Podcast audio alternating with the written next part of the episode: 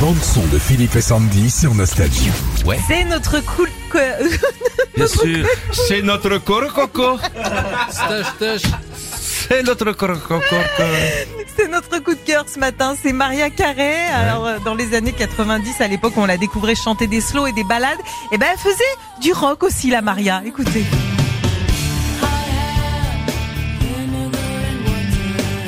C'était sorti ça Non, Comment mais ça, se va fait sortir. Ah, elle fait du. Ah, on dirait Chana Twain. Ouais.